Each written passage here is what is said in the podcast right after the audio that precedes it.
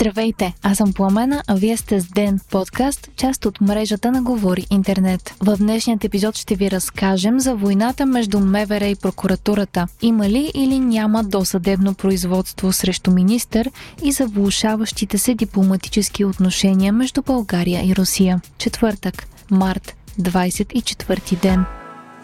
Размяната на обвинения между МВР и прокуратурата продължава. Вчера вътрешният министр Бойко Рашков заяви, че има образувано досъдебно производство срещу вице-премьера Асен Василев, както и че разследването срещу Василев вече е в специализираната прокуратура. Оттам отговориха, че не е образувано досъдебно производство срещу министъра, тъй като то се образува за извършено престъпление, а не срещу лице. По думите на Рашков, досъдебното производство е образувано след сигнал от 15 март на Георги Самуилов към главният прокурор. Сигналът е свързан с драстичното повишаване и спекула с цените на горивата, които се разиграха в началото на този месец. В предаването Защо господин министър по BTV Василев каза, че веригите бензиностанции Инса Ойл и Сакса са вдигнали цените на горивата без предпоставки за това и са способствали за паника сред потребителите.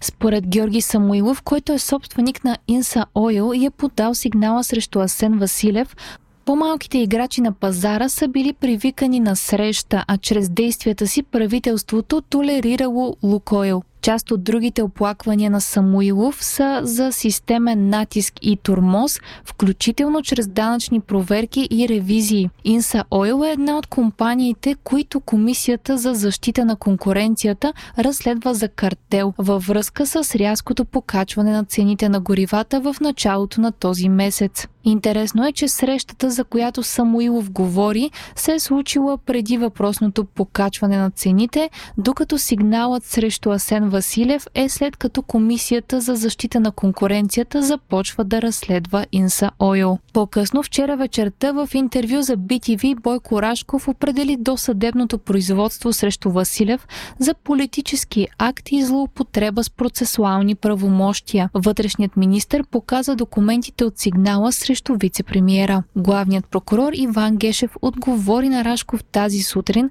като каза, че или документите, които министъра показва, не са истински, или те са придобити незаконно. Гешев заяви и че се наблюдава притеснителна тенденция за нарушаването на върховенството на правата на човека. Малко по-късно обаче специализираната прокуратура съобщи, че е извършила проверка и е открила, че на 18 март наистина е образувано досъдебно производство за това, че длъжностно лице, министър, е извършило нарушение на служебните задължения с цел да се набави имотна облага. От прокуратурата съобщиха, че наблюдаващият прокурор по делото вече си е направил отвод поради политическите квалификации и огласяването на името му от Бойко Рашков. Прокуратурата и министърът на вътрешните работи изглежда имат и противоположни позиции относно законността на реда, по който Рашков се е здобил с въпросните документи, както и правото му да ги огласява публично. Трябва да се отбележи и наистина светкавичната скорост, с която прокуратурата е образувала досъдебно производство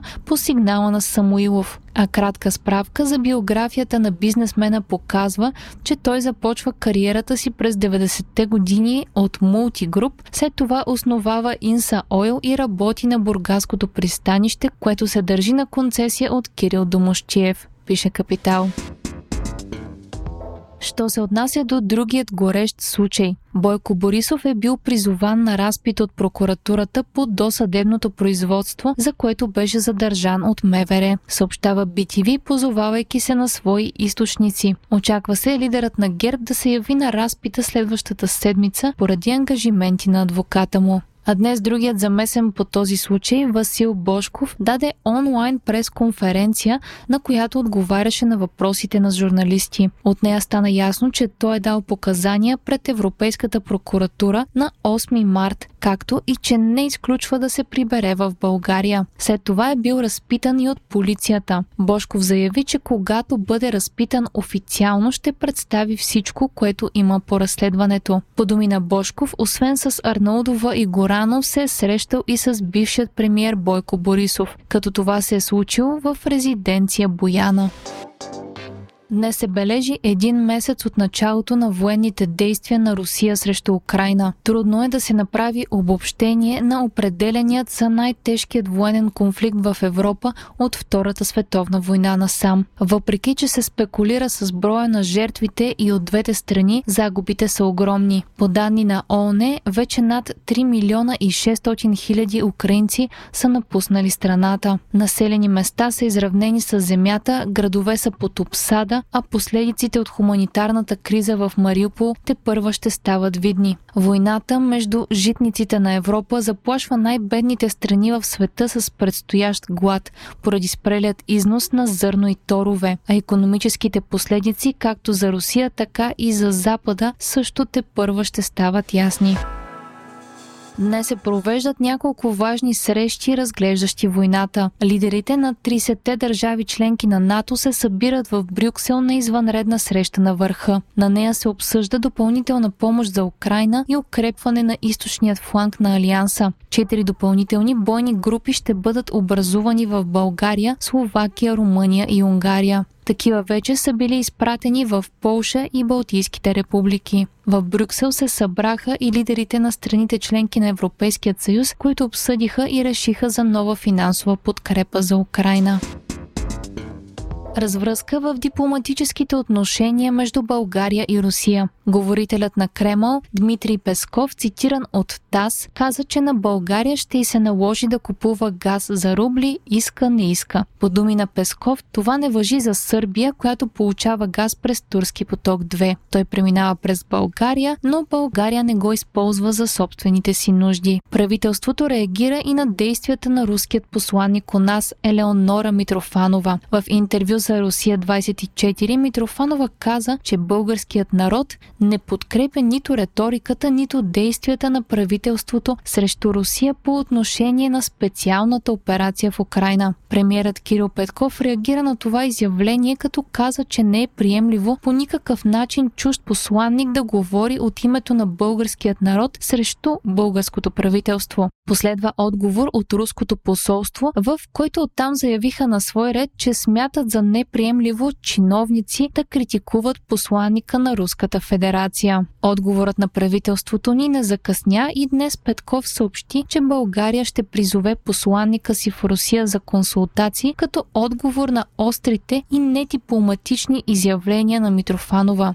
По протокол, когато една държава извика обратно посланника си за консултации, би следвало другата да направи същото, каза премиерът.